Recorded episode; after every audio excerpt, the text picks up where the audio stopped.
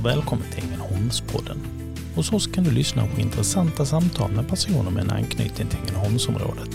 Detta avsnitt är sponsrat av Tommy Norbergs Maskin och Transport AB. Behöver du ta ett körkort eller ett nytt avlopp? Vi hjälper dig med de flesta typer av mark och anläggningsarbete, dräneringsarbete, enskilda avlopp och grundläggning. Och vill du göra jobbet själv med grävare så kan du ta körkort hos Tommy Norbergs körskola. Allt ifrån moped och personbil till grävare och lastbil. Tommy Norberg, Maskin och Transport AB. Alltid med kundens bästa i tankarna. I detta avsnitt träffar Manuela Lignell, föreläsare och mental coach och Andreas Kreiman, VD på Sydmet, Pelle Sköldbäck. Välkommen till Ängelholmspodden. Mitt namn är Manuela och tillsammans med mig här har jag Andreas Kreiman. Hej Andreas. Hej. Hej. Dagens gäst är en person som ser möjligheter i alla situationer. Han har påverkat och inspirerat många barn och ungdomar med sitt fokus på alla kan. Med humor, skratt och glädje gör han skillnad för många och visar vägen med sitt stora, stora engagemang. Och 2012 fick han ta emot priset som årets eldsjäl på Svenska hjältegalan uppe i Stockholm. Vi hälsar varmt välkommen till Ängelholmspodden Pelle Sköldbäck. Tack så jättemycket, jätteroligt att få vara här. Fantastiskt att ha dig här. Ja, eh, vi kan ju vara lite eh, transparenta och säga att detta är ju faktiskt andra gången vi spelar in för att eh, jag klädde till det lite innan. Nej då. Det, det, var, det, det, var bara för att jag skulle få komma hit en andra gång och det är inte alla som har fått chansen att få komma hit två gånger. Nej. Exakt, och vi tycker det ska bli väldigt häftigt att, att se hur andra versionen av eh, Pelles podd blir. Del två. Vad härligt Pelle. Vi, vi, vi, vi, den här podden eh, träffar vi då intressanta personer från Ängelholm och vi brukar vilja bli lite personliga också under, under intervjun och vi är nyfikna lite var i din, din bakgrund, var, var, var kommer du ifrån från början? Från början så kommer jag inte från Ängelholm utan jag är en sån här klippanpåg eh, som har sprungit runt på gatorna i Klippan och hittat på bus. Jag var väl en ganska busig kille och väldigt, men en väldigt glad kille redan ifrån början.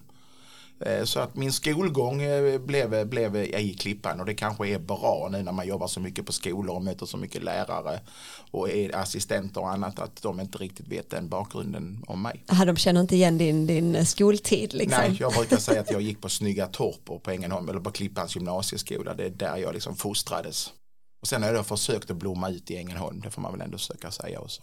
Så att eh, nej, ehm, jag var, jag var, ska vi se här nu, jag var 20, 22 år gammal när jag flyttade till Ängelholm. Så jag hade ju liksom precis börjat att bli en ung man, en, en, en ung vuxen. Liksom. Och eh, våran eh, första son, Cecilia, och min första son Sebastian, han var, på, han var, han var på vänt. Vad var det som gjorde att ni flyttade till Ängelholm? Alltså det var väl att frun jobbade på sjukhuset och hon tyckte det var jobbigt att, att köra och eh, jag tyckte liksom att eh, ah, det spelar mig ingen roll om jag liksom skulle ta mig till, till, tillbaka till Klippan då igen men eh, då öppnades upp en massa dörrar i Ängelholm när jag väl kom hit och, började liksom då. Så min, min första arbetsplats i Ängelholm det blev på Friskis och Svettis i Ängelholm. Där vi startade någonting som eh, var eh, idrott för alla kan man väl säga. Men det blev liksom att man skulle ha en rörelse för alla. Och det blev någonting som heter öppna dörrar. Det var ju en öppen dörr där alla skulle kunna delta utifrån sina olika förutsättningar. Och det var ju innan eh, och då var jag ju fullt gående kille. Så det var innan någonting utan då fick jag redan bli insparkad på detta och det var en fantastisk tid. Otroligt egentligen att du, du börjar på det som egentligen du fortsatte sen efter också. Ja men precis och det, det hade jag ju ingen aning om. Det var att det är möjligt att få jobba på Friskis och Svettis och få träna och vara på gymmet och liksom vara i den fantastiska miljön redan från, eh, från tidig morgon till sen kväll och få påverka människor redan där så, fattade jag, så förstod jag att, jag att jag har en liten talang. Och talangen var väl liksom det att få människor till att vilja prova, att få människor att vilja försöka och framförallt att, vilja de komma, att de ville komma tillbaka och att man såg dem man benämnde dem vid namn och så var kul att se dig, är du här nu igen? Alltså det är många sådana här goda signaler som människor älskar att få höra. Det gör även jag. Hade du någon speciell utbildning då när du började? Ja, det hade jag faktiskt. Jag hade ju, liksom, eh, jag hade ju gått på, eh, ska vi se här nu, då hade jag gått på, eh, eh, nu ska vi se här. eh, Snygga Torp. Snygga Torp gick jag först och det, det, det där var inte så mycket utbildning och sen gick jag på social eh, utbildning på eh, gymnasiet och eh, däremellan så började jag som träningsinstruktör på, eh, på Friskis Svettis och gick eh, steg ett och steg två och i, gymmet var ju meningen att jag skulle bli en gyminstruktör. Och det blev jag också såklart. Eh, och jag, jag, då hade jag den utbildningen i, i, i bakgrunden eh, till att gå in på Friskis och Svettis med och mot. Social, var det en sån tvåårig linje? Det var en tvåårig linje, det, det, det var väl den linjen jag kom in på jag har inte, jag var väl en, en, jag, var inte, jag var inte en buse utan jag tyckte väl att skolan inte, den, den, den fick, man fick inte mig till att tända till och mm. Eh, var väl inte sådär, älskade idrott, älskade slöjd och älskade teknik men matte och, och, språk var så roligt men matte och hemkunskap alltså det vår hemkunskapsfröken har jag en, en hemsk historia att berätta om. Eh, hon hon, hon lyfte alltid tjejerna hur duktiga de var på att diska och vi gjorde alltid fel. Vi diskade glasen först, man skulle ta besticken sist. Alltså den här pedagogiken hur det skulle vara att diska. Så att min mamma, min mamma var sjuksköterska så att hon hade sådana här Laxodraldroppar hemma i kylskåpet. Så att eh, jag, jag var lite elak mot den här hemkunskapsfröken. Jag drog ner eh, x antal droppar i hennes kaffe för att jag tyckte att hon var så elak. Och eh, då hände det ju saker med, med henne. Hon fick en körande mage och fick åka hem och jag fick dåligt samvete. Men eh, rätt och fel, nej det är klart att det var jättefel. Man, ska ju aldrig, man ska aldrig döma en människa på det viset. Men ibland så kommer man i sådana situationer och då var man väl ung och dum kan man väl säga då. Det, är detta första gången du berättar detta? detta är, ja det är det nog faktiskt. ett riktigt alltså, det, scoop. Det är ett riktigt scoop. Alltså, jag, hoppas, jag hoppas inte, eh, kära hemkunskapsfröken, hör du min röst i detta? Så eh, ber, jag, ber jag så hemskt mycket om Det har jag fått göra inför både rektor och föräldrar och alltihopa det här. Så att, eh, jag tänker på dig, hoppas att du mår bra idag. Ja. Ja. Eh, ja men Friskis Svettis, ja. hur länge höll du på där då? Jag höll på där i, i, i fyra år. Mm. Och eh, blev ju en, en, en på Friskis som liksom då jobbade, jobbade i receptionen och jobbade på gymmet och jobbade ut mot företag för att företag skulle komma och köpa in träning och alltihopa sånt här. Så det var ju under Roger Ludvigssons eh, härliga, underbara, mm. fantastiska eh, chefsår eh, på Friskis. Han har varit där mm, många, många, mm. många, många år. Men eh, den, eh, den mannen eh, och hans eh, dåvarande fru eh, var ju liksom sådana inspiratörer till, till, till människor att vilja komma och träna och vilja må bra och framförallt att eh, bli sedd, bli mm. sedda. Mm. Så att det, det, det, blev några år på Friskis och Svettis. och sen så studsade jag ifrån Friskis och Svettis och eh, hamnade då på habiliteringen, barn och ungdomshabiliteringen i Ängelholm. Eh, brinner och jobbar och nu har jag ju liksom nästan, jag är nästan på väg in i någonting som, som händer alldeles strax här nu. Jag sökte en, en fritidskonsulenttjänst på habiliteringen i eh, Ängelholm. För jag ville börja jobba med, med människor och jobba liksom med, med, med träning, peppad av Friskis och Svettis och liksom deras framgångsrecept och även för de här barnen och ungdomarna liksom till att eh, förstå hur viktigt det är med träning och att man ska få chansen att må bra. Eh, sen studsade jag tillbaka från habiliteringen för jag förstod att nej det här var inte riktigt min grej. Så jag studsade tillbaka till sommarsol. Mm. Sommarsol i Vejbystrand och tyckte liksom wow det är här vi jobbar med människor. Där var ju rekreation och där var ju rehabilitering och där var ju människor som kom av särskilda behov. Och jag fick jobba lite som vaktmästare också där ute. Så jag fick göra lite allt i allo. Och så framförallt att jag hade ju liksom eran ifrån Friskis och Svettis och började röra på mig och träna och allt det. Så jag cyklade fram och tillbaka mellan Ängelholm och eh, Ängelholm och eh, Sommars Babystrand. Eh, och en dag den eh, 6 juni 1994 så eh, händer det någonting på vägen hem. Eh, jag blir eh, påkörd av en bil. Nästan, eh, det var dåvarande ute, eh, det var ju F10. Eh, kommer en bil bakifrån. Backspegeln på bilen slår emot mitt styre. Jag trillar ut i vägen och hamnar under bilen och mitt högerben förstörs och mitt vänsterben blir väldigt påverkad av eh, olika muskler och så här som man får bli tvungen att amputera mitt högerben. Eh, jag skulle såklart få en protes och hela den här processen nu pratar vi nästan ett helt år där jag liksom eh, i alla fall tre, fyra månader ligger på sjukhus. Men om vi bara börjar där, du blir på så det är på kvällen eller någonting det är på, Ja det är efter fyra så någon gång att det kan vara halv fem, tjugo fem, jag har inte riktigt men säg att det var efter halv fem någon gång. Mm. Så, eh, så, så, så, så hamnar jag under bilen och mitt högerben blir sönderkrossat. Eh, jag blir eh, tagen, då var ju Ängelholms sjukhus ett sjukhus, så jag blev tagen till akuten i Ängelholm och hade ett fantastiskt möte där med fantastiska människor runt omkring en som, som hjälpte mig. Framförallt så var det ju smärtpåverkan, att, att man blev, fick bli av med verken. Eh, sen så hamnar man ju i röntgen och allt vad det nu är och man ser att det finns ingenting att rädda utan man bestämmer ganska snabbt sig för att man måste amputera benet. Men då hade man eh, senaste råd och rön om det finns ju någonting som heter fantomsmärta. Vet inte om ni har hört talas om det. Jo.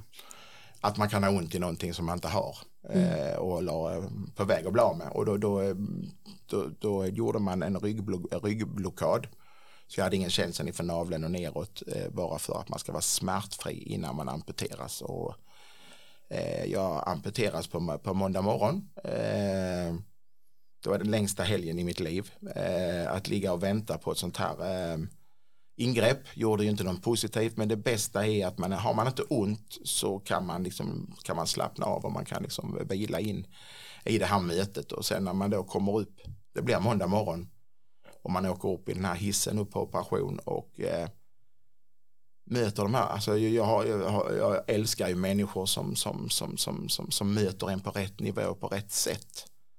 Och de här fantastiska människorna uppe på operation med de här varma ögonen och de här mössorna och munskydd och alltihopa. Men de ögonen som brinner. Det är det sista jag kommer ihåg när jag kommer upp, liksom hur fint de tar emot mig och mm. alltihopa mm. det här. Och sen görs ju det här ingreppet och eh, jag skulle ju protesförsörjas. Så att jag blir flyttad efter eh, amputationen till avdelning 41 som är på Södra sjukhuset med vad då var dåvarande rehabilitering. Gör, gör man det direkt efter operationen? Eh, man, man, man, börjar ju linda stumpen. Eh, först så måste ju processen läkning. Det är ju mm. tre veckor som stygn eller agrafferna ska, ska sitta innan man plockar dem och sen börjar man ju forma eh, den här stumpen så att det ska bli en konformad för att man ska kunna föra ner, få ner den i protes. Så det gör man med linning egentligen? Det är linning, det är mm. nästan som att man eh, gick på förr när de gick på och till barberarna att de lindade in hela hodet och lindade de in hela, hela stumpen bara för att man, det, det var ganska hårt. Mm. Eh, så det skulle ju sitta eh, då i 12-14 timmar varje dag och det, det verkade ju som eld. Men det var för att den skulle formas. Och sen så liksom, det har gått tre veckor, stygnen åker bort. Jag ska för första gången stoppa ner stumpen i en protes. Och det ser verkligen ut, det är en gummifot, det är en stål, stålben och det är då en hylsa. Och när jag trampar ner eh, stumpen och ska försöka liksom ställa mig upp i barren så ser det pang. Jag vet inte om ni har någon gång har upplevt om det är någon som har smält en hälsena eller någonting sånt där. Det så här klick så går den här, eh, det heter en muskelmyodes, man gör en myodes, alltså man borrar en massa hål i lårbenet, trär in musklerna och sen så liksom bara för att man ska kunna liksom belasta stumpen. Ja, okay, så man sätter egentligen en muskel under, under stumpen? Då? Man plockar inte bort, lårmuskeln är ju den största muskeln mm. vi har, den använder man för att man då liksom ska eh, liksom kunna belasta, eh, belasta stumpen i protesen. Men då går den av. Och då åker man upp på operation igen och så är det, är det tre veckor till. Och detta hände fyra gånger. Och fyra gånger tre det är tolv veckor. Och då, då, var, då, var, då var jag på väg ut för liksom då hade jag rullat förbi eh, x antal människor i korridorerna. Jag sett alla filmerna som de hade på biblioteket på sjukhuset och eh, alla kompisarna hade väl tröttnat på att jag låg där. Eh, så då, då, då, bestämde man liksom när man gjorde den här, den här fjärde operationen så gjorde man en muskelbiopsi. Mm. Och så skickar man ju iväg den någonstans. Jag har alltid en bild av att det sitter en skäggig farbror på Sahlgrenska eller, eller Örebro eller vad det nu kan vara. Så sitter de och pillar i den. Och eh, efter några veckor så innan jag skulle protesförsörjas igen så fick jag domen att jag hade fått en muskelsjukdom. Så jag fick den som bonus av den här. Den har legat latent i min kropp. Det har legat mycket skit i min kropp. Men just den muskelsjukdomen gör att liksom jag kan inte protesförsörjas för mina muskler har förtvinat. Eh, och varför de förtvinar det är just att den muskelsjukdomen som heter Johnsons disease det är den som sätter sig på, på, på benen så jag har inte riktigt full känsel ifrån naveln och neråt och då, då blev det ju ett liv i rullstol. Just det. Du Pelle, jag eh, har ju hört dig berätta det här innan och vi har ju träffats och jag delar ju en del av dina upplevelser. Jag, jag tänker just det här med att få motgång efter motgång och, och det du beskriver, liksom hur, hur gör man för att gå vidare? Alltså vad, vad, liksom, vad, vad, vad händer uppe i huvudet? Liksom? Vad tänker du? Vad, vad känner du? Vad... Alltså det är, för det mesta är det positiva tankar men man måste ju även få göra, göra upp med de här lite, inte, inte, inte onda tankar men de här lite, lite, lite, lite sämre tankarna för att man ska nå framgång och liksom grejen är ju att jag hade, jag hade inget val. Jag hade familj, jag hade tre barn, jag har ett ansvar. Eh, jag tror att det hade jag kanske varit själv så hade det nog varit så mycket tuffare. Där hade jag, nej jag hade inte tre barn, jag hade två och ett halvt. Mm. Men eh, Ett på väg, eller hur? var på väg, precis. Eh, och jag tror att de hjälpte mig att vilja komma tillbaka och eh, eh, vad heter det, att, att, att, att jag fick börja komma hem lite. Eh, jag fick lära mig köra rullstol. Eh, det som jag tror räddade mig och det, då har jag tackat eh, Lasse Wahlström och Torsten Havrup så många gånger för att jag fick komma till USA på en rehabresa. Och där vände mitt liv tillbaka igen. Eh, där man hamnade med, med yngre förmågor eh, som man själv räknar sig i, i den. Man var i alla fall eh, under 30 bast. Eh, och eh, fick chansen att eh, lära sig och eh, hantera sig själv i olika situationer och lära sig hantera sin rullstol och framförallt lära sig hantera både sig själv och andra i olika situationer. Där vi en gång åkte, eh, åkte till Sawgrass Mills som är en, en sån här jättevaruhus som ligger utanför Fort Lauderdale i Florida. Eh, och skulle lära oss att åka rulltrappa. Och på den tiden så hade vi ingen rulltrappa i Ängelholm så att jag tänkte att jag behöver inte vara med på det. De lyckades övertala mig att, att jag fick eh, lära mig att åka rulltrappa med, med rullstolen. Och eh, ja, jag är väl inte alltid den smartaste hönan i, i, i rullstol utan jag, när de berättade hur man skulle sitta och hur man skulle göra så stängde jag ju av. Och när det blev min tur att åka upp så, så sätter jag upp armarna och de små hjulen eh, hamnar på en, del av trappstegen och de stora hjulen hamnar på ett annat. Och sen åker man och sen vet ju alla som är normalt beskaffade att de här drivbanden de drar ju olika.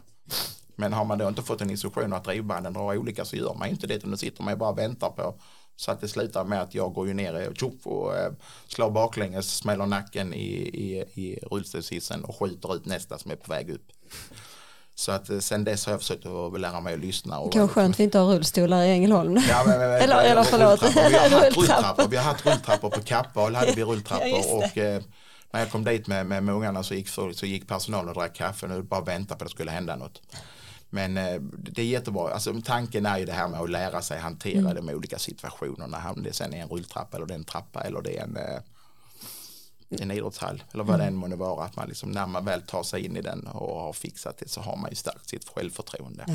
Och det, det är väl det vi jobbar Att med. våga liksom försöka. Och, Ja men precis och där, där, där hände ju så otroligt mycket. Eh, Vi var på en hardcourt arena och spelade tennis och jag har väl en, kanske spelat grustennis någon gång liksom i, i havsbaden eller ute i Munka eller något sånt där. Men den här, där står liksom en, en färgad man på andra sidan som var en biff. Och han stod och sköt bollen från hörna till hörna och jag förstod ju liksom inte, jag tänkte liksom att eh, vänta du bara att jag får tag i bollen för det fick jag efter så småningom. För bollen får studsa två gånger i rullstolstennis. Jag tyckte den skulle behöva studsa tre gånger men det tyckte ju inte han. nej. Men det gjorde ju att en rörelse, en rörelse, en, en, en, en, en, en övning som gjorde att jag blev mycket smidigare och, och snabbare i rullstolen. Och vi gjorde ju massor med sådana saker varenda dag. Det var sex dagar i veckan. De kom och knackade på dörren, kom en, en stor biffig amerikan. Good morning Mr. Schoolback, it's time to do some exercise. Och då var klockan kvart över sju på morgonen. Liksom. Och det var bara att sätta sig i rullstolen. Eller så blev man skjutsad till ett gym. Och så var det en timmes träning på morgonen. Och eftersom man, eh, jag hade aldrig varit i USA så jag tänkte liksom, oh, jag ville se Florida så jag rullar ju liksom då. Och, eh, när man hade rullat i kulvertarna i Ängelholm och man tyckte man wow, jag är världsmästare, jag kan allt. Så kommer man ut i verkligheten när allting lutar och allting som man tänker det måste vara något fel i mitt huvud. Men det är ju för att vattnet ska rinna av och cykelvägar och vägar de lutar ju bara fram men av den anledningen. Men jag lärde mig hantera efter en vecka så såg mina händer ut som en orangutang gör i bakdelen. Liksom jag hade tappat all hud. Och det var ju bara köttsår på händerna. Men då trodde, tänkte jag nu får jag vila några dagar. Men då satte de på fotbollshandskar och scotchtejp. Och sen fick jag ta av dem när jag gick på toaletten och åt. Den mentaliteten passade mig där och då. Det fick passar dig att alla. köra, nej precis, du, du hann inte ens tänka utan det var Nej. bara att köra. Ja. Ja. Så de, de, här, de här sju veckorna när man då landar på lilla flygplats, flyg, flygplatsen i Ängelholm så kände jag mig, alltså jag lovar att när de satte ner hjulen där när vi hade landat, jag hade varit i Stockholm först någon dag efter och vi kom från USA och landade i Ängelholm och familjen mötte en Alltså det var så, jag var så påverkad. Liksom jag, och då var jag som, jag var som en tiger. Alltså då hade de liksom sagt till mig att eh, du ska göra det här och det här och det här och då hade jag gjort det. Mm. Eh, och det var så häftigt att liksom lära sig hantera sig själv och sen att man kunde påverka andra i, i förlängningen så småningom sen. Jobbar ni även där med, med då mental styrka och hur man liksom kan vända de här negativa tankarna eller hur man kan jobba med att, att liksom se möjligheter istället för hinder och så. Ja men precis, där fick vi börja måla, måla, upp, eh, måla upp målbilder. Mm. Man fick börja måla upp sig själv, hur man såg på sig själv och vad, vad, vad, vad, man, hade, vad man hade inifrån och ut, inte tvärtom. Inte utifrån och in, inte utifrån och in. Eh, och liksom få verkligen få visa vilken, vilken människa man är. Och vi, och vi var på så många, vi var, vi var 16 stycken från hela Europa.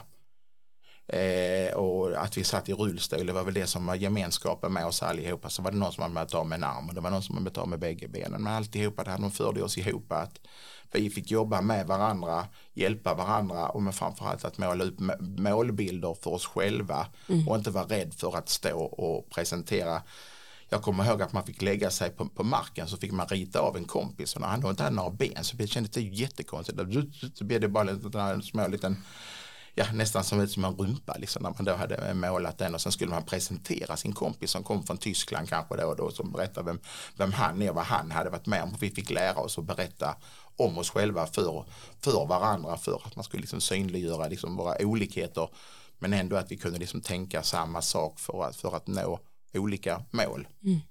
Jag tänker på, där finns en, en berättelse just när det handlar om acceptans, att acceptera. Eh, för du började berätta innan att när du var gåendes, mm.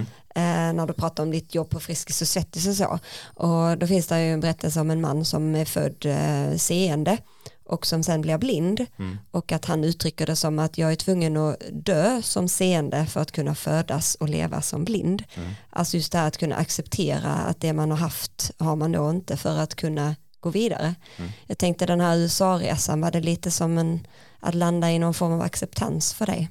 Ja, det blev det verkligen. Liksom att jag fick ju, alltså, jag är så sjukt tacksam av eh, både min mamma pappa och min fru och liksom med barnen och liksom alla som hjälpte oss runt omkring att jag kunde vara sju veckor i Florida och bara satsa de sju veckorna på mig själv. Eh, och det var en sån acceptans. Det var en sån tändning. Det var nästan som en nyårsraket när vi landade här. Jag blev så påverkad när vi landade. Det kändes precis som att kom hem med en OS-medalj eller någon VM-medalj eller en lergök i handen eller vad som helst. Det kändes liksom som att komma hem.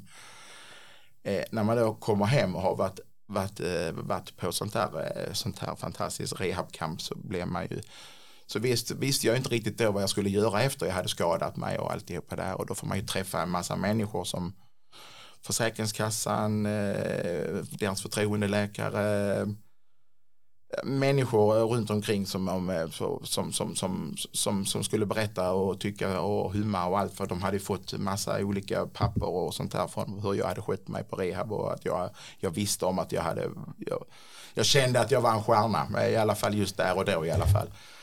Och när jag då kommer hem till eh, och går på det här mötet på Södra sjukhuset med kuratorer och allt vad det är, då har, då, då har de redan bestämt min väg. Mm. Eh, och eh, den vägen är att när jag kommer in och sätter mig och jag är så taggad på vad får jag börja jobba nu, får jag börja arbetsträna, får jag göra någonting. Då säger de till mig att eh, du, eh, Per heter jag ju egentligen, så Per, vi har bestämt att du ska få, du ska få bli förtidspensionär. Och då är det precis som att allt man hade fått med sig de här sju veckorna hem och alltihopa där, det blev liksom en, en rullgardin som i alla fall inte gick helt ner, men gick en bit ner. Och, och jag visste inte hur jag skulle ta mig ur den, eh, den, eh, den eh, vad ska, ska man säga, den ställningen som de, eller den, den, inte diagnosen, utan det som de bara berättade för mig att de tyckte det här, det här blir bra om du är 27 år gammal går i förtidspension. Och, eh, vad tänkte du? Jag blev så jädra förbannad ja. så jag visste liksom inte vad jag skulle göra. Nej. Så jag gjorde precis som när mamma var liten och de var dumma mot den på lekplatsen. Så jag sprang hem till mamma, det gjorde jag inte men jag, jag stod rullstolen och körde därifrån, de hade inte fatt mig. Mm. Så jag bara rymde iväg, jag, mm. jag, jag, visste inte vad jag skulle göra. Sen dröjde det några veckor igen. Och det har varit en liten dialog med, med olika, det har varit både mail och brev och alltihopa där och då fick jag börja arbetsträna. Mm. Eh, Tror du att det är ett problem att många kommer i den sitsen att, att man blir tillsagd att så, nej nu är du förtidspensionär, nu vågar man eller man kan inte själv ta sig ur det och så blir man fast i det facket egentligen. Jag tror att, tror att det är en del som tycker liksom wow, det här, det här, det här passar mig som handen i handsken. För jag tror att det är lättare att acceptera den och säga att jag, jag vill jobba, ge mig jobb, jag vill, börja, jag vill komma igång och börja arbetsträna. Mm. Jag tror att många, många bara, bara, bara tar in det här och så säger de bara ja. Ja, man kanske inte vet själv. Hur, hur, hur ska jag göra? Hur ja. kan jag komma tillbaka? På vilket sätt? Vilka möjligheter finns det? Vi behöver egentligen hjälp där kan jag känna. att öka de här, nu hade du den känslan själv att mm. nej, men jag ser andra möjligheter, jag mm. vill göra andra saker. Men många människor kanske inte där och då har den känslan eller viljan och mm. då är det ju extra viktigt att andra runt omkring lyfter den viljan mm. istället för att egentligen ja, stänger dörren mm. om du tänker på det här med att öppna dörrar istället. Mm. Jag tänker som du säger Andreas, jag tror att det är lättare att, att ta det och säga liksom ja, jag kan köpa det här att jag kanske mm. blir förtidspensionär istället för att man säger man det andra, liksom, för då ska man liksom på något vis när man vänder på det så ska man ju ha, ska man redan ha liksom en anledning och varför ska du göra det och hur ska du göra det och jag fick börja arbetsträna ute i Munka Ljungby på HH Sport hette det då. Två sjukgymnaster eh, för jag tyckte liksom om att jobba med människor som tränar och alltihopa där. Och inspirerad av, inspirerad utav eh, USA-trippen så började jag rulla mellan eh, Ängelholm och Munka. Eh, och jag gjorde det och eh, det slet ju jättehårt på min rullstol och eh, en av gångerna när jag hade rullat säkert i två, tre månader. Jag gjorde det, jag fick arbetsträna tre dagar i veckan och jag tänkte jag börjar där för att jag ska hinna med både min barn, min familj och liksom inte mm. bara tänka på mig själv utan tänka på omgivningen också. Så tre dagar i veckan och jag rullade för att jag vill liksom inte liksom vara någon belastning. Jag vill liksom kunna sticka iväg tidigare eller sticka tidigare hem eller dit eller vad det nu blev. Men en, av gångerna så mellan eh, Ängelholm och Munka, alla vi som har cyklat eller gått det hållet vet att det är en uppförsbacke hela vägen där. Så då kommer det en bil och eh, hon eh, som sitter i bilen vevar ner rutan så säger hon Per du är snäll och kör in till sidan. Och jag tänkte vad fan är det polisen? Men jag har inte kört fort, det har varit uppförsbacke hela vägen så det, kan inte vara kan inte vara rimligt någonstans. Men då säger hon till mig att du får sluta upp med det här. Och då såg jag att det var min arbetsterapeut. Eh, alltså hon som förskriver mina hjälpmedel, de hade sett att det hade gått jättemycket däck och alltihopa. Då, då, då är det en, i en pott. Hade jag åkt sjukresor och färdtjänst hade det varit en annan pott. pott. Och då säger hon till mig att eh, du får sluta upp med det här. Och, och jag, jag fattar ju ingenting. Eh, jag, jag, kunde inte sticka därifrån där men jag, jag brydde mig inte om vad hon sa. Jag rullade tillbaka till Munka och berättade för mina handledare där på HH Sport och sa nej det kan inte vara sant. Och, och så säger eh, det är den ena, den ena kvinnan där ute så du, du får ringa till Masen. Det är första gången jag är Mas, vad fan ska jag ringa till Dalarna för att ta upp det här problemet tänker jag då. Men då är det medicinskt ansvarig sjuksköterska som är då liksom eh, arbetsterapeutens chef och så ringde jag till henne och så hade jag tuffat till mig lite och ändå velat vara saklig och så här. Om man backar bandet några år så var jag, var jag en huggorm ibland liksom när det hände de här. Man blev så förbannad och man blev inträngd och man mm. blev, man blev, man blev, man, eh, man kunde vara väldigt, väldigt, inte väldigt dum i munnen men väldigt osaklig. Utan man hoppade över alltihopa så sa man att någon annan kanske var lite dum i huvudet eller någonting annat. Mm. Och eh, då slutade att jag fick en ny arbetsterapeut eh, och sen dess har det fungerat jättebra. Men jag tänker på alla de här grejerna som, som, som man stöter på. En sån här människa liksom som kan ha ett makt, maktmissbruk, liksom att man säger att du får sluta med det där. Mm. Det är mm. egentligen mm. inte klokt. Alltså att människor som vill röra på sig, människor som vill, som vill föra sig själv framåt och mm. ha en stor frihet och folkhälsan och alltihopa det här, att man, den kan ju sänka vem som helst. Hur många rullstolar har man? Man har egentligen bara en. Man har inte någon sån gå bort rullstol? Nej, man har inte en gå bort rullstol. Man har inte ens en innerullstol. Utan det, har man, det får man bråka sig till. Mm -hmm. För man har en rullstol och det är ett hjälpmedel du behöver och då är det den som du behöver. Eh, och även om det då är blött ute eller det är skitigt eller man rullar på gräsmattan. Men jag bråkade mig till en, eh, jag bråkade verkligen mig till en, en rullstol till. Så jag har en innestol och en utestol för det tycker jag att alla ska ha. Så det är inte ovanligt att man får höra att man får bråka sig till saker ja. ibland. Och mm. Jag kan tycka det känns lite tråkigt på ett sätt för då blir det ju inte rättvist egentligen. Alltså vissa kan då bråka sig till saker medan andra får nya sig för att man inte tar fighten mm. liksom. Egentligen lite litet, ja, tråkigt sätt att hantera. Jättetråkigt sätt och liksom jag, fick ett, eh, jag fick, ett, fick ett samtal från en man i Marks kommun, alltså det vi pratar om Västra Götaland, eh, häromdagen. Eh, han har en, en, en elrullstol och han är jätte, han är ute och rör sig. Det är hans sätt att liksom eh, få, mildra smärtorna och komma ut utanför skapet och alltihopa. Så han kör säkert ett par mil om dagen. Eh, häromdagen så fick han ett besked ifrån, eh, vi säger inte vad, eh, att, eh, att han får sluta och hålla på att använda sin elrullstol så mycket. Och nu pratar vi om 2022 eh, beroende på att batterierna är dyra att köpa in då för regionen. Så att han får köra max två kilometer om dagen. Så vi har inte kommit så väldigt mycket längre. Det är det här liksom att det, det, är mm. pengar, det är ekonomi, det är hjälpmedel som är väldigt dyra, såklart, men man måste ju se människan bakom den här el, el, eller i den här elrullstolen istället för att han sitter hemma och mår dåligt och alltihopa det här. Så det finns mycket att slåss med och mot, det är inte bara hjälpmedel, det är många Nej. saker som man behöver. Mm. Och jag tänker ditt stora engagemang för människor eh, tog ju dig också vidare till det som heter Alla kan. Mm. Där du har gjort eh, väldigt stor skillnad för många, eh, många barn och ungdomar framförallt. Vill du eh, berätta vad det är ju alltså alltihopa det här det är ju liksom från den här eh, resan i USA liksom och, och se deras, eh, deras bemötande, deras attityd till, till rörelse, deras attityd och acceptans till att få lov att misslyckas. Mm det får man inte sådär väldigt mycket här hemma utan man, alla, man, man, får inte lov att misslyckas. Men genom att man får lov att misslyckas lite som den här eh, amerikanen som körde mig från hörn till hörn liksom i tennisen. Får ju en frustration men får ju samtidigt en rörelseglädje och en smidighet som eh, man kan föra in i så mycket annat. Så det är så vettigt att man får lov och eh, spänna bågen och få lov och, liksom, och få lov och eh, vara lite ute i det blå. Och det, det, det alla kan är ju liksom en sån här organisation där vi vill liksom att alla ska kunna såklart men tanken med alla kan är ju liksom att eh, integration och delaktighet i ämnet idrott och hälsa. Att, att, alla ska få chansen att få må bra att alla ska få chansen att få synas på samma arena. Acceptansen kommer att man får själv sitta i rullstol, man får själv vara blind, man får spela goalball, man får spela sittande i volleyboll istället för stående volleyboll. Man gör många olika paraidrotter som det heter och då får man upp en acceptans eh, i, för och emot det, här med att eh, vi har olikheter. Mm, en förståelse också en kan jag tänka mig och kanske också mm.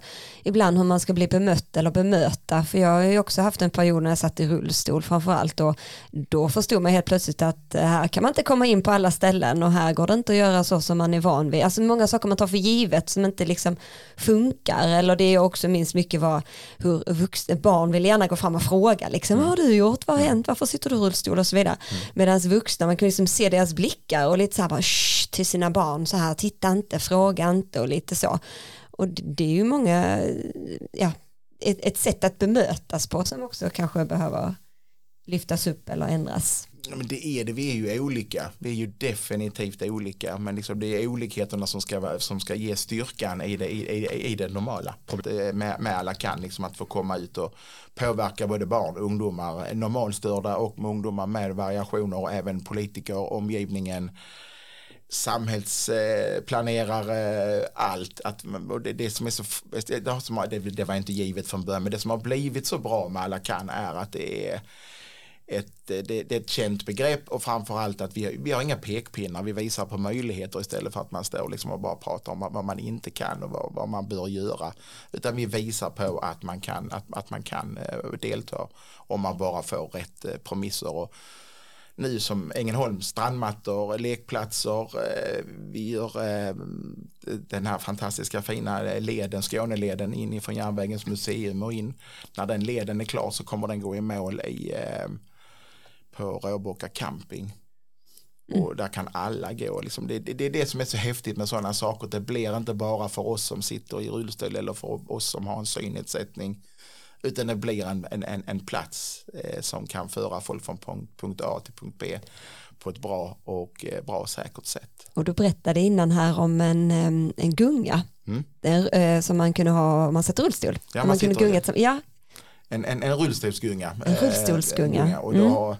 Eh, som jag jobbar eh, med och mycket mot eh, med barn och ungdomar med olika variationer så har det varit ett ett, alltså att, att alla ska få chansen att gunga, det kan jag tycka det är sån här, liksom, det är basalt. Det ska alla, alla ska få chansen att få gunga på sitt olika sätt, på sitt vis.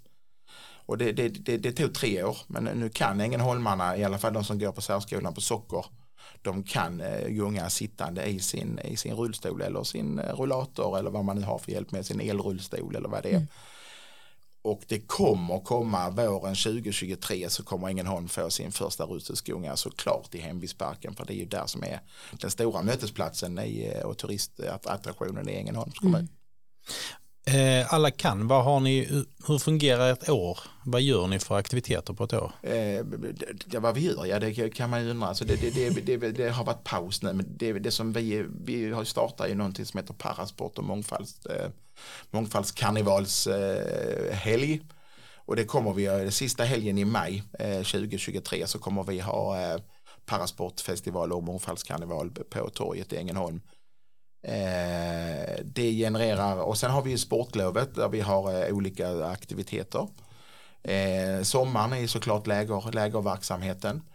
Hösten är ju också, eh, eller man kan inte säga att det har varit, för det har inte varit så mycket läger nu beroende på att eh, pandemin har slått till och alltihopa det här. Och, eh, men annars är det ju väldigt mycket, Rulle på stan är ju ett sånt där där vi lär barn och ungdomar i hela Skåne hur man liksom lär sig att åka tåg, åka buss, lära sig att kommunicera, hur man tar sig fram och framförallt liksom att visa dem utbudet vad man kan göra. Vi går på konserter, vi åker på och badar och vi åker och gör olika, vi spelar paddel, vi, alltså massa olika aktiviteter som alla andra gör.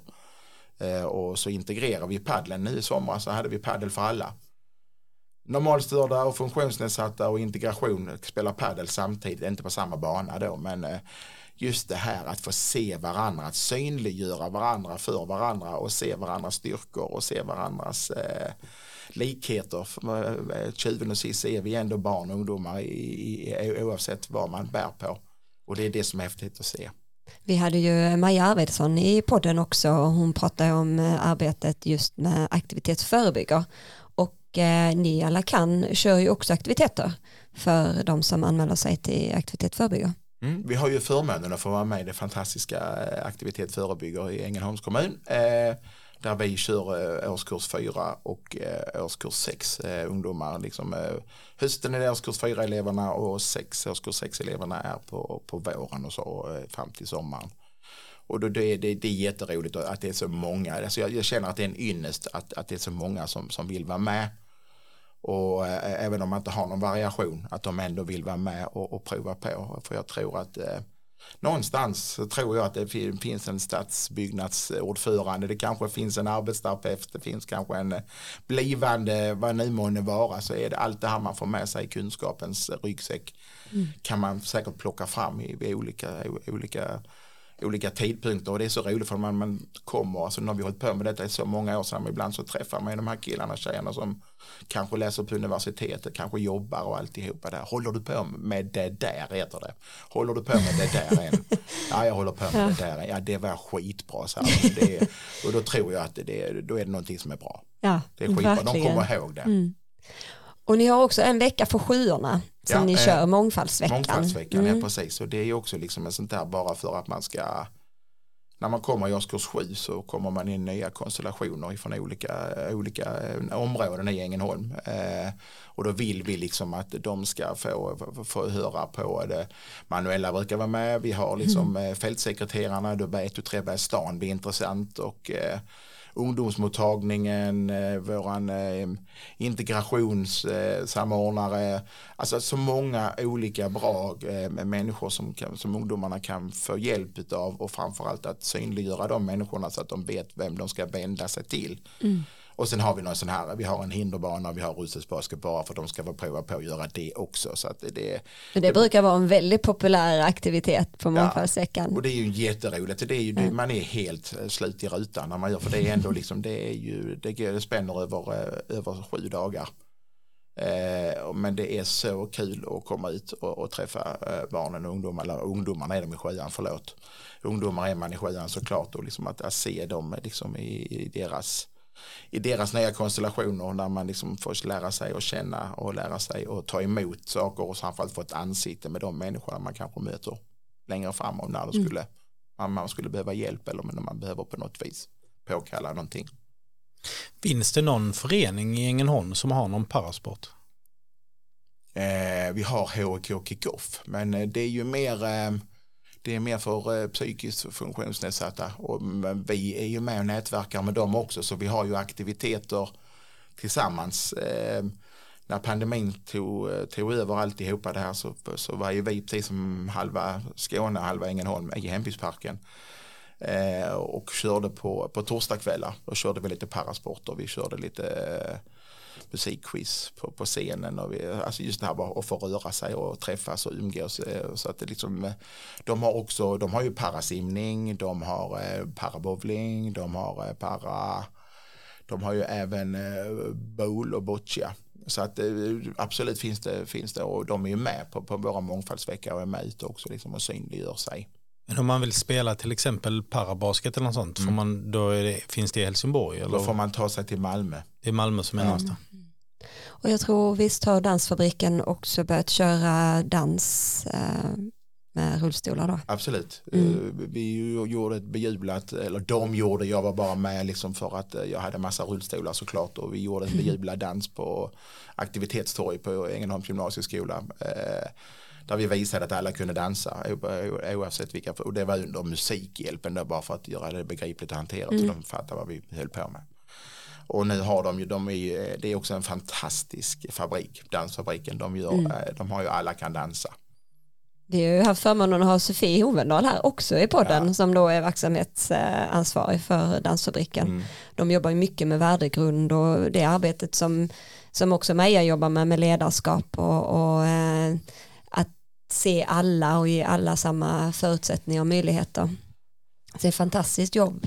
Ja, men det är det som är så kul, liksom att, alla, att, att, att även om dansfabriken har, de har ju så många olika dansstilar och dansshower och dansingångar mm. och utgångar och allt vad det är. Men just att den här målgruppen också får bli synliggjord, liksom det, det är wow.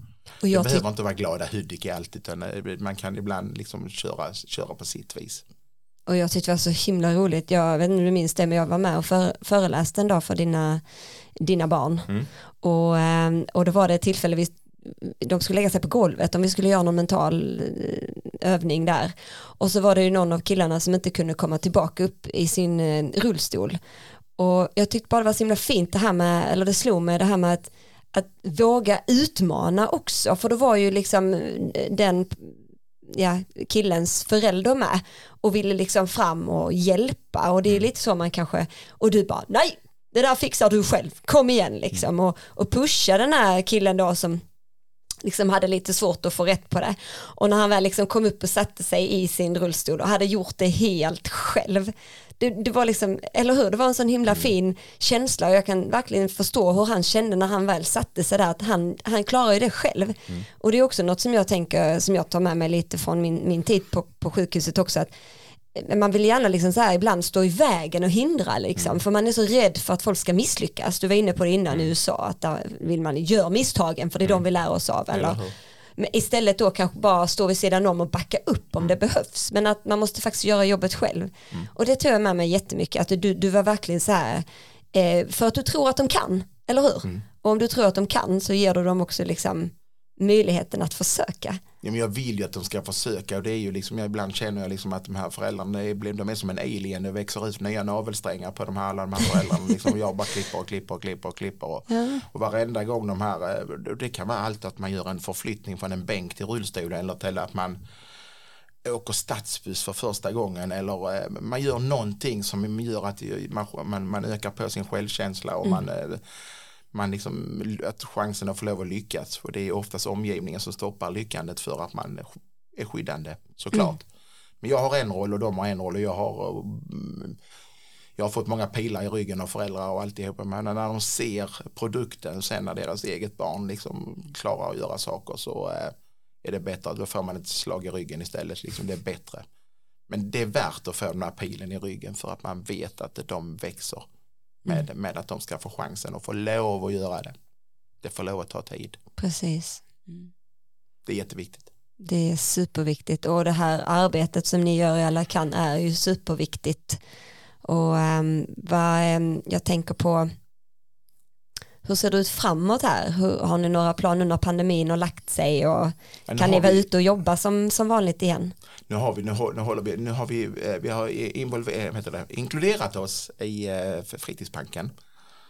Vi har ju massa kälkar och vi har en massa andra olika bollar och allting. Så nu kan man, vill man åka skridskor i Ängelholm så kan man gå in på fritidsbanken och, och låna vanliga skridskor. Nu kan man låna kälkar också om det är så att man inte kan stå upp på, på, på ett par skridskor. Man behöver inte ha någon variation för att skridskorna ska vara svåra att hantera. Det vet vi alla tror jag. Liksom. Men eh, det är kul att se, att kul, kul att se nu att man liksom lånar de här kälkarna och alltihopa och åker till ishallen. Klassarna, klasserna, fritids, och alltihopa. Så det, det är en. Nu jobbar vi stenhårt också för att vi ska få till en parasportfestival i maj nästa år. Eh, vi har lite andra också. Vi har ett arvsfondsprojekt som vi också ska jobba med och mot.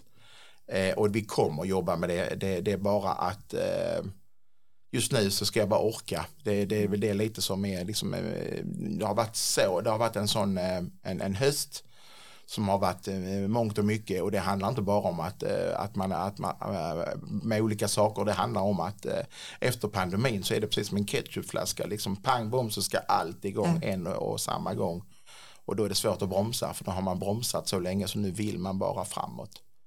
Så det är väl en av de, en av de eh, stora grejerna. Det är, det är arvs, arvsfondsprojektet, det är mångfalds, eh, mångfalds och, parasportfestivalen. Eh, det är Sveriges enda.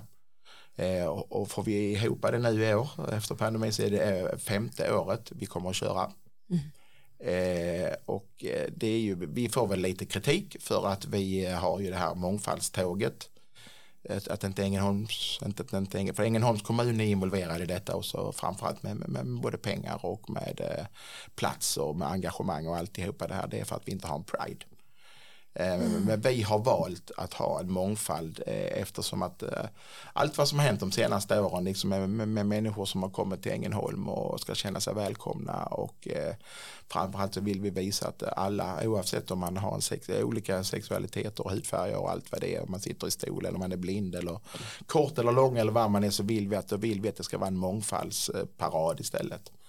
Eh, där vi inkluderar alla.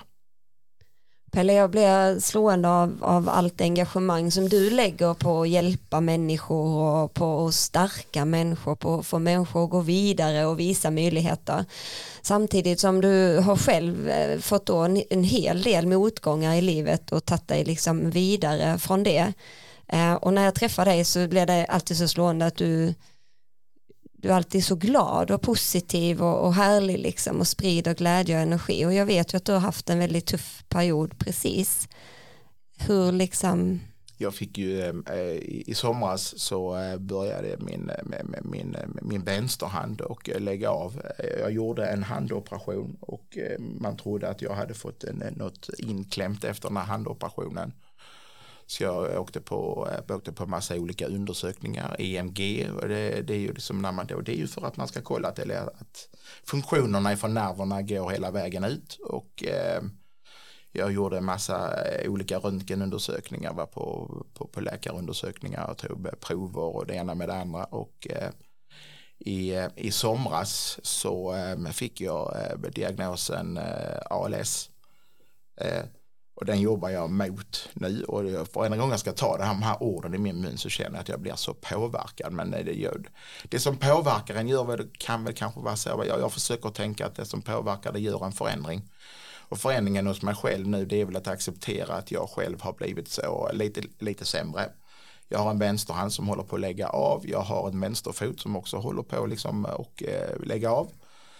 Jag har, en, eh, jag har ett driv i att jag vill, jag vill, jag vill liksom få, få saker och ting att hända. Jag får börja och, och köpslå lite med, med, med, min energi och det är nog det svåraste just nu. Det är att försöka orka med och göra allt. Eh, inte allt.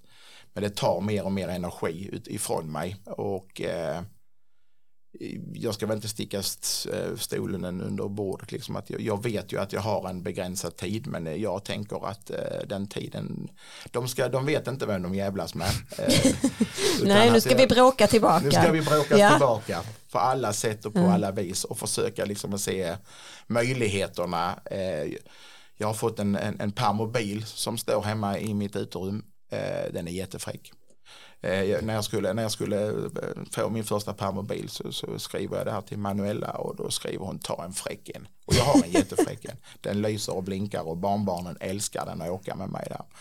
Så att det liksom, man ska bli ett, man ska, man ska acceptera eh, eh, att, att, att, att synliggöra sig själv i den och varenda gång jag sätter mig i den så känner jag att jag är i underläge jag ska acceptera det här. Det är ungefär som när man hamnar i rullstolen för första gången. Man accepterar inte den här jävla rullstolen, ursäkta jag svär.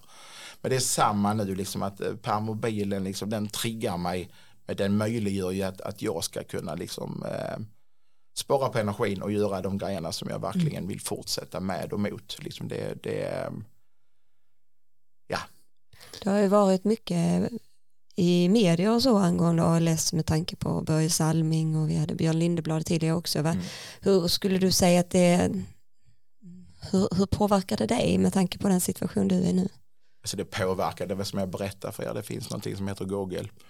Eh, och det, det, när man får reda på det här första gången jag fick det, liksom, jag fick reda på det på ett litet, eh, lite speciellt sätt, det behöver vi inte gå in på, men jag tänker på att eh, Eh, när man då ser, alltså jag, jag kommer ihåg eh, både Börje och Stig Salming, liksom, det var ju två, eh, när man spelade landhockey så hette man, mm. någon hette Börje och någon hette Stig och så höll man kanske på Brynäs, jag vet att jag pratar men jag har ett grönt och vitt hjärta. Eh, men i alla fall liksom, då hade man det här och liksom Börjes, Börjes resa har ju påverkat en såklart. Man har ju eh, man har ju speglat sig lite i, i hans, inte, alltså man, man är ju inte hälften av den eh, stora människa som han är, men liksom man, kan, man, man, man, man, man bär på samma sak som han, som han har burit på och, eh, och eh, som han liksom fick, fick sluta med. Och jag vet ju att, att, att resan dit kan bli jättetuff, men jag tror att jag tror liksom att det här att, att, att, att, att ha få se dem, att, att få liksom följt honom och känner igen mig lite i honom att man krigar och att man liksom får chansen och eh, som han åkte till, till, till USA och att han blev bejublad i, eh, i, eh, i, i den här, den här hockeyn i Sverige fyllde 100 år. Liksom det, ja, det, det, jag är inte alls där men man speglar sig lite i honom men det, det, det, det, det är mest för att man man, man ser honom som en fantastisk människa och så verkligen har eh, hela, eh, de satt ju verkligen ALS eh, på, på, på pränt. Mm. Det var ju hon Anna-Karin, eh, nyhetsuppläsaren på, på Rapport. Det. Så det, det, det, det, finns ju massa och det, finns böcker och det finns Google. Men liksom just nu har jag bestämt att just nu så finns det, det finns det finns liksom min familj och det finns de här eh, goda exemplen och det finns eh, fantastiska människor man jobbar med och mot. Jag eh, försöker hålla mig i, i den angränsningen nu och mm. ser möjligheterna i det. Får man någon sorts bromsmedicin och så? Mm. Det får man. Eh, och jag, jag, jag, kan ju berätta detta och jag är ju väldigt spontan i min mun. Jag har ju väldigt svårt att hålla den tyst. Så när jag kommer första gången till neurologen så, så, så säger han till mig, nu ska du få börja med någonting som heter Glentec. Glentec, då tänker jag det låter som en dålig whisky från Bordershop. Säger jag till honom då. Va? Och det, det som jag, då, då, då fick jag arga ögat och honom sånt här skojar man inte om. Utan det är medicin. Så att det, ja, absolut får man ju det. Så att, eh, det är bara till att stå i och stå ut. Och mm. eh, sen finns det ju biverkningar av allting också såklart hela jag är en biverkning. Liksom. Men varenda gång jag, varenda morgon jag vaknar, jag är oftast glad och jag har eh, världens finaste familj och vänner omkring mig som, som bryr sig och bryr med sig om mig. Många fina kollegor och allt vad det nu är. Så liksom det är bromsmedicin, bromsmedicin, bromsmedicin och sen så får man, det är ju kontroller och sen är det kontroller och sen är det liksom, jag tror de tar nog en 10, 15, 20 rör i månaden så att jag blir nog snart blodfattig och så det blir jag inte. Men det, ja, det är mycket sånt, det är mycket tider Eh, de har ett ALS-team i Helsingborg som jag har fått access till. Eh, jag vet inte, jag, jag, känner bara nu att jag, jag vill inte träffa de som är längre gångna samtidigt som jag har följt Börje Salmings resa. Jag vet inte riktigt vad jag pratar om här.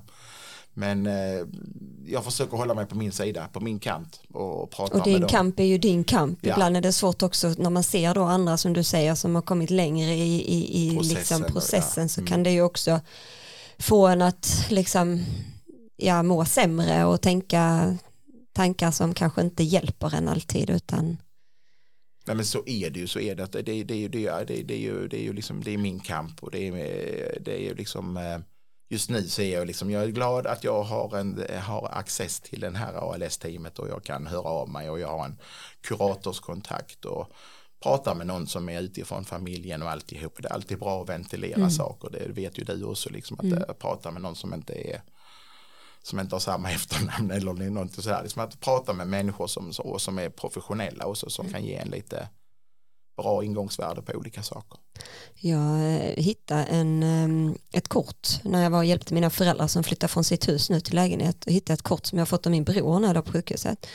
Och jag tänkte eh, faktiskt lite på det också när jag, när jag såg det, kanske inte innehållet helt men just det här med att man alltid kan skämta Eh, och det är inte alla som tycker det passar sig, men när man då själv är skadad och ligger i den situationen så är det ibland ett sätt att hantera all den mm. smärtan man lever med. Och då blir det att man skämtar och för anhöriga eller andra då kanske man inte alltid förstår det. Och då eh, fick jag ett kort av min bror där det står så här, ett gott skratt är bästa medicinen. Mm. Och så har han skrivit på insidan till mig, krya på dig och så har han skrivit var inte blyg för att experimentera med droger. Sjukhuset är enda stället du får göra det lagligt. Bamsekramar från mm. storebror då. Ja. Och, och jag, när jag tittade på det så fick jag så mycket styrka just det att humor och skratt är faktiskt ett sätt för oss att hantera tråkiga saker vi är med om. Och vi behöver det. Vi behöver, även om vi har det tufft så behöver vi få lov att mm. skratta, mm.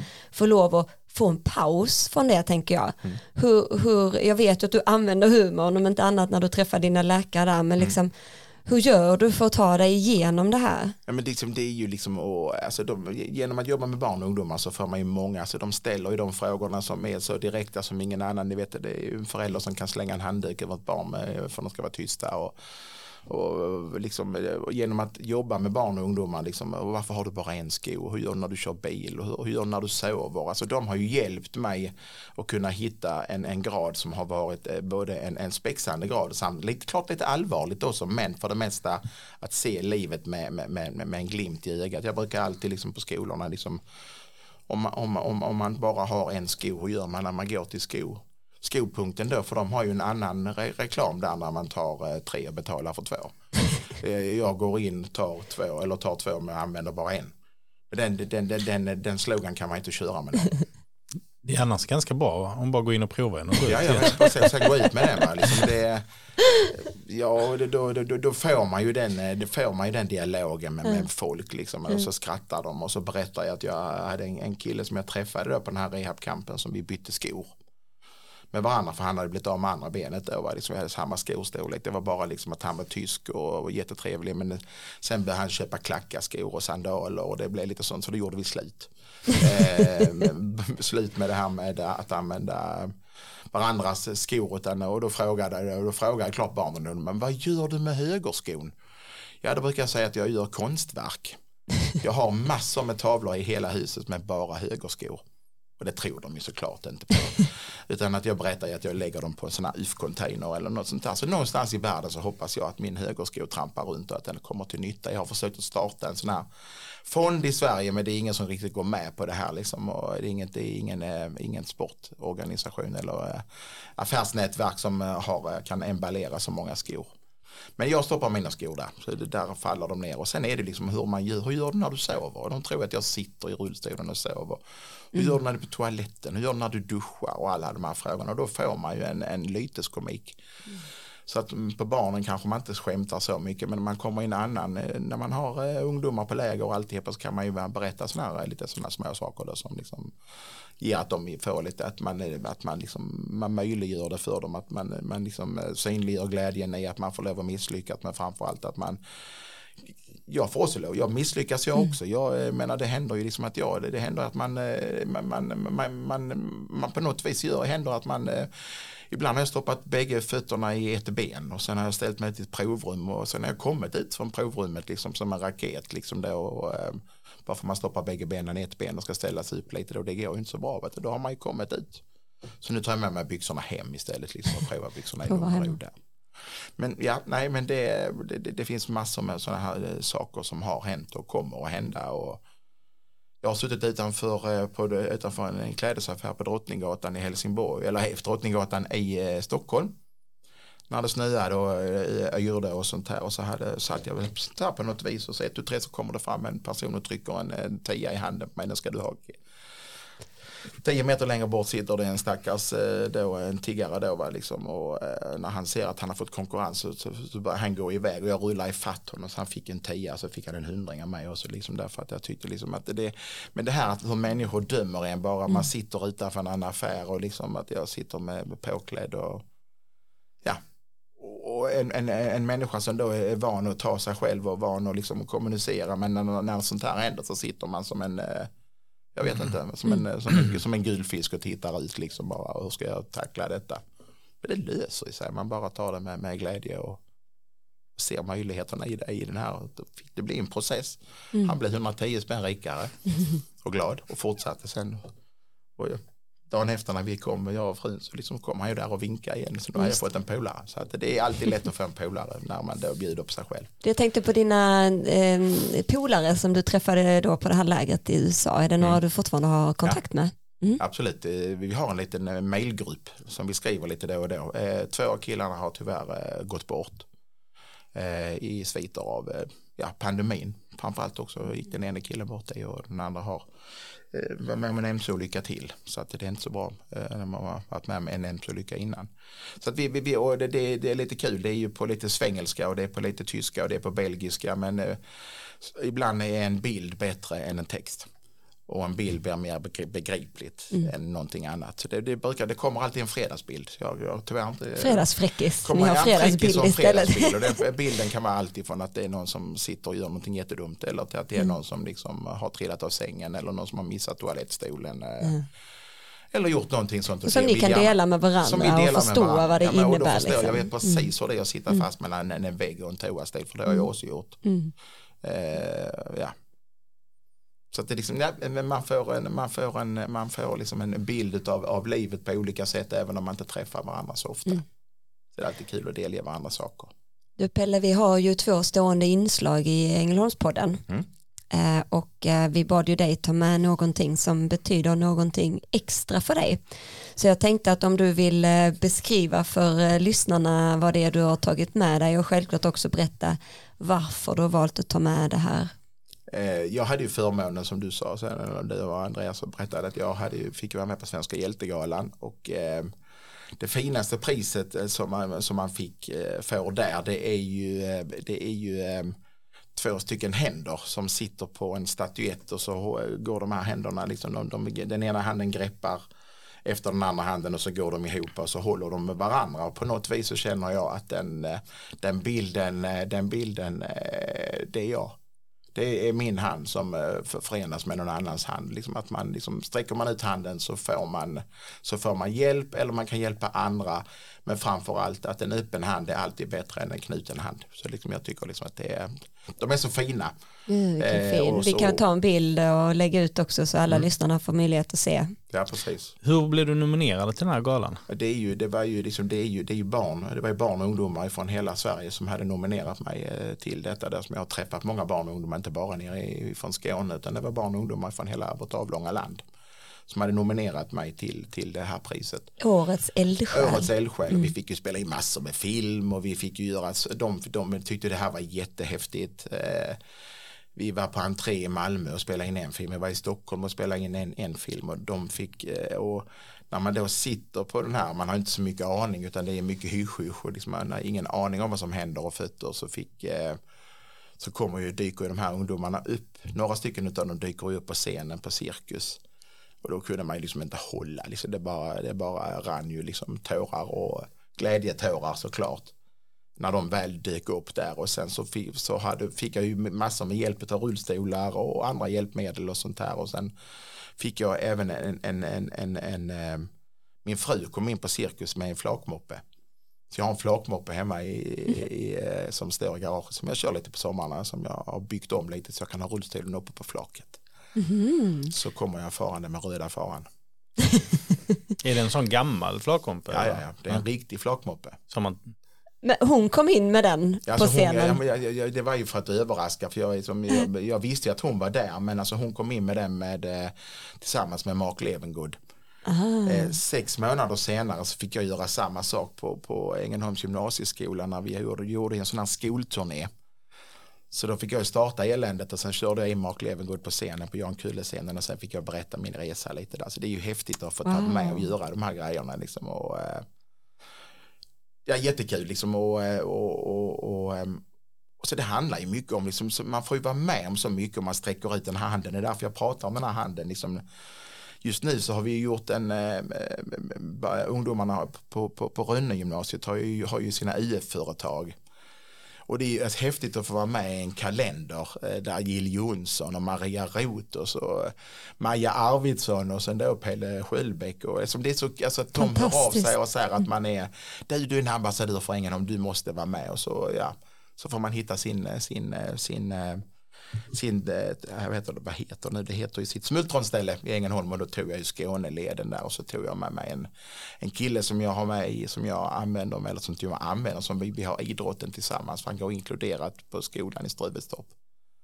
Eh, så att han är med och var med mig och så körde vi på, på den här stigen och visade och pratade och så fick man vara med på en bild. Det är kul när ungdomarna, liksom, det är på något vis kan jag tycka liksom att det, det är wow. Mm. Det är kul när det, när det kommer från det hållet också. Så inte det är bara en massa gamla som klappar en på huvudet. ja. Du sa det var en speciell uh, utdelare till ditt pris också. Mm. Alltså det, det, var lite häftigt och eh, alla, alla fick ju en, det var ju en, en, en kändis som, som berättade liksom om en om ens historia och liksom då, jag älskar ju Rolf Lassgård och liksom det, det hade jag ingen aning att det var han så ett och tre så kommer han in på scenen och bränner av eh, vilken människa man är och vilken eld man har startat och bla bla bla, wow. där sitter man liksom, man blir bara, det är bara wow. Det är, ja, det är så häftigt så jag har faktiskt varit på hockey med Rolf Lassgård, nu är det bara innes igen. eh, eh, vi kan klippa bort det. Ja, det, var, det, Nej, men det, är, liksom, det, det, är kul att ha fått, och det var som jag, även att vi fick komma till, till, till slottet, eller till riksdagen menar till riksdagen, till slottet, till riksdagen och, och, och spela rullstolsbasket och eh, fick, fick liksom vara med och, och, fick lite tips och idéer. De fick lite tips och idéer hur man kan jobba med, med, med inkludering och eh, det var mycket tal om assistans och det var mycket tal om hur man kan inkludera barn och ungdomar i, i ämnet idrott och hälsa och det, det, det, det, det brinner vi för. Eller jag mm. brinner jättemycket för det och eh, vi är ju med på idrotten på måndagar och fredagar på Sockerbollsskolan och alltså att eh, jag skulle önska att man kunde lyfta på taket och se liksom att, bara att människor skulle få se vilka framsteg de här barnen och ungdomarna gör. Det är, det är månad ut och det är halvår in och det är termin ut och termin in men att få se dem att lyckas ta sig över, under, eh, ta sig fram med hjälp av sin eh, elrullstol eller sin eh, manuella rullstol eller om oavsett vilken, man, man har en autism eller man har, vad man har än har, att man liksom kan vara, eh, bli inkluderad i ämnet och samtidigt synliggjord mm. i idrottshallen och vara en spelbricka i ett system som är så viktigt. Och den här, det här fina priset med de vackra händerna som möter varandra, det står synligt hemma eller vad har du? Absolut, den, eh, den står mitt inne i, mm. i det Sköldbäckska hemmet. Mm. Eh, står den där och eh, den dammas frekvent.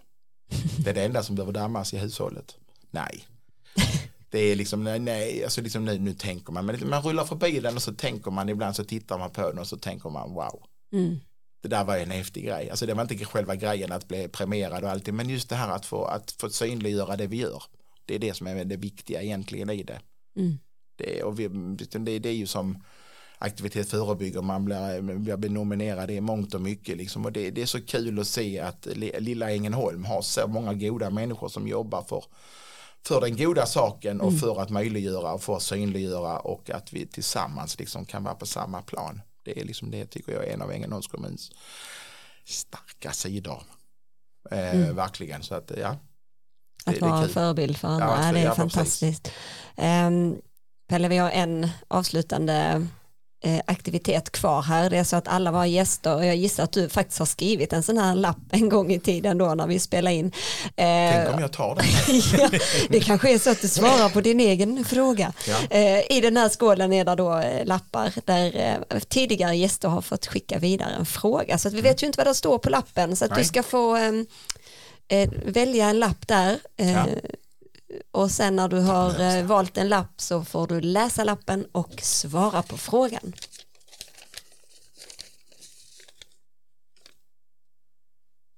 Usch, det här blev en sån berörande fråga. Det, här var, det kändes som att det var regisserat. Vad vill du vara om fem år i ditt yrkesliv? Alltså det, i, i min hjärna skriker bara vid liv. Ja, vid liv. Vid liv Mm. Och eh, verksam. Och om inte annat så att jag finns kvar någonstans och att det, det, det, det, att det, man, det, det vi har gjort tillsammans att det får, kommer att fortsätta. Det är väl, ja, vid liv är det första som liksom dyker upp i huvudet. Om fem år så skulle jag vilja vara vid liv. Mm. Och då gäller ju yrkeslivet, så det gäller ju eh, livet i stort. Mm. Så att eh, det hoppas jag. Det hoppas vi med. Målbilds eh, träning där. Ja, jag kände det här Mm. har du regisserat bra Maria. Kommer att ringa min psykolog ikväll. Mm. Ja, nej, ja, men det, det, det, det, det, det, var, det var en bra fråga. Men det första som sprang upp i huvudet det var vid liv. Mm. Mm. Det har varit fantastiskt att ha dig här Pelle och eh, din eh, styrka inspirerar. Jag vet att du inte alltid tycker om när man säger att du är stark för att vi vet att man inte alltid är stark men du väljer alltid att försöka hitta möjligheter och du väljer alltid att resa dig upp och du väljer att ha ett leende på läpparna och det är ett val faktiskt. Mm. Man väljer det själv. Mm. Hur man, hur man kan inte välja hur man vad som kommer att hända en i livet alltid men man kan välja hur man förhåller sig till det och jag är väldigt inspirerad av hur du väljer att förhålla dig till livet. Eh, Stor inspirationskälla till mig. Eh, Andreas, någon kluring eller fundering innan vi avslutar? Eh, nej, vi ska träffas och köra lite rullstolarna. Det ser jag fram emot. Tack så jättemycket för att du var med och dela med dig. Mm. Tack själv för att jag, att jag fick komma och vara med en andra gång. Eh, ja, men det, det, det, det är jätteroligt. Det, det, är, det är fantastiskt att få lov att, att berätta och eh, det är nyttigt att få berätta och reflektera och alltihopa det här. Så tack för att ni eh, lyfte detta ämnet och tack för att jag fick vara med. Tack, så Tack för att du jättemycket. ville. Tack för att du lyssnade på oss och följ oss gärna på sociala medier såsom Instagram, Facebook eller LinkedIn. Där heter vi Ängelholmspodden med E. Där kommer vi lägga upp bilder från avsnitten och nyheter om kommande gäster. Har ni tips på gäster eller andra frågor, skicka dem gärna till info ängelholmspodden.se. Vi skulle vilja skicka ett stort tack till Fredrik Larsson som lånar ut sin låt Världen är din till oss. Låten finns att lyssna på på Spotify. Och till Pierre Boman som har gjort vår logga. Eftermiddagen är så lång Kaféet är nästan tomt Och jag är lugnet själv Där jag sitter vid ett bord En hätsk debatt, ett utländskt par Jag sitter mittemot jag hör tidningsbladen vänds Sakta bakom min bil Det skulle alltid vara vi Tills vi blev dom Nu är hela världen min lika mycket som.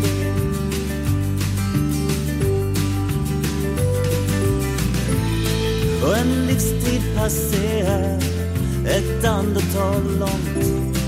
En klocka tickar ner, en man stänger sin dörr. Och jag läser några rader. Tyst för mig själv. En biografi av Felicia Fält. Hennes livsresa är med Att i skuggan av sin Där i den mörkaste botten låg den vackraste törn Nu är hela världen min ah, ah, ah, Lika mycket som